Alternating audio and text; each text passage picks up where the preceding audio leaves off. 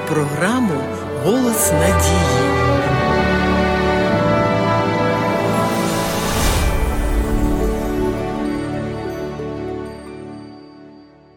Більшість з нас знає молитву «Отче наш». Згадайте, там є слова Хай буде воля Твоя. Скажемо відразу, це чудова річ провадити своє життя так, щоб завжди зважати на волю Божу. Хто це практикував, той знає, що за будь-яких життєвих обставин кращого варіанту, ніж відкрита для нас у святому писанні воля Божа, просто не буває. Адже апостол Павло дає таку характеристику волі Божої: добро, приємність та досконалість. Це означає, що Господь, дбаючи про наш добробут, пропонує нам вибирати його волю, адже він знає, які сумні наслідки чекають кожного, хто вибирає діяти за волею лукавого.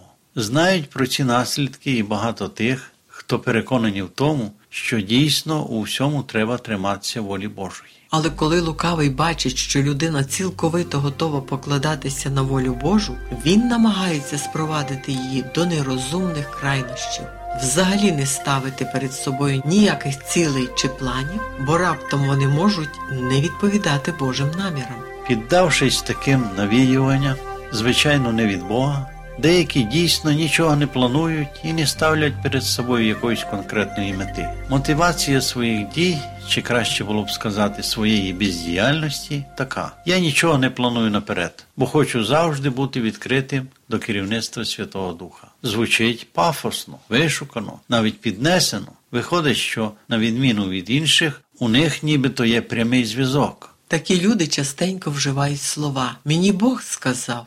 Якось один з таких ділився досвідом, що завжди перед тим, як щось вирішити, він молився. Наприклад, він запитував Господа, чи повинен іти сьогодні на роботу. Напевно, зайве говорити, що він ніде довго не тримався на роботі. Це дуже хибні припущення у визначенні волі Бога. Такі люди не звертають увагу на те, що воля Божа давно відома в святому Писанні, адже написано шість днів працюй. Деякі своїм почуттям віддають перевагу всупереч уже зарання відкритій волі Господа. Навіть сам Ісус завжди мав конкретні плани. Читаємо в Євангелії від Матвія. І з того часу Ісус став виказувати своїм учням, що Він мусить йти до Єрусалиму і постраждати багато від старших, і первосвященників, і книжників, і вбитому бути, і воскреснути третього дня. Апостол Павло складав плани. Наприклад, у книзі діяння апостолів довідуємося наступне. А по декількох днях промовив Павло до Варнави. Ходімо знов і відвідуємо наших братів у кожному місті,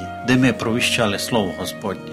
Інші апостоли теж ставили перед собою певні цілі і досягали їх. Наприклад, коли запропонували вибрати сім дияконів у новоорганізованій Єрусалимській громаді.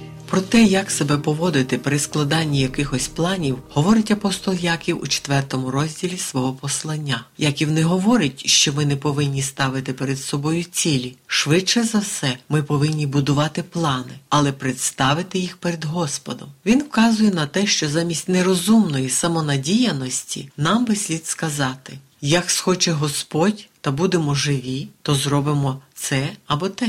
Апостол застерігає нас від крайнощів. Ми повинні використовувати наш розум і ставити перед собою цілі, але це треба робити в покорі, визнаючи, що тільки Бог контролює нашу долю.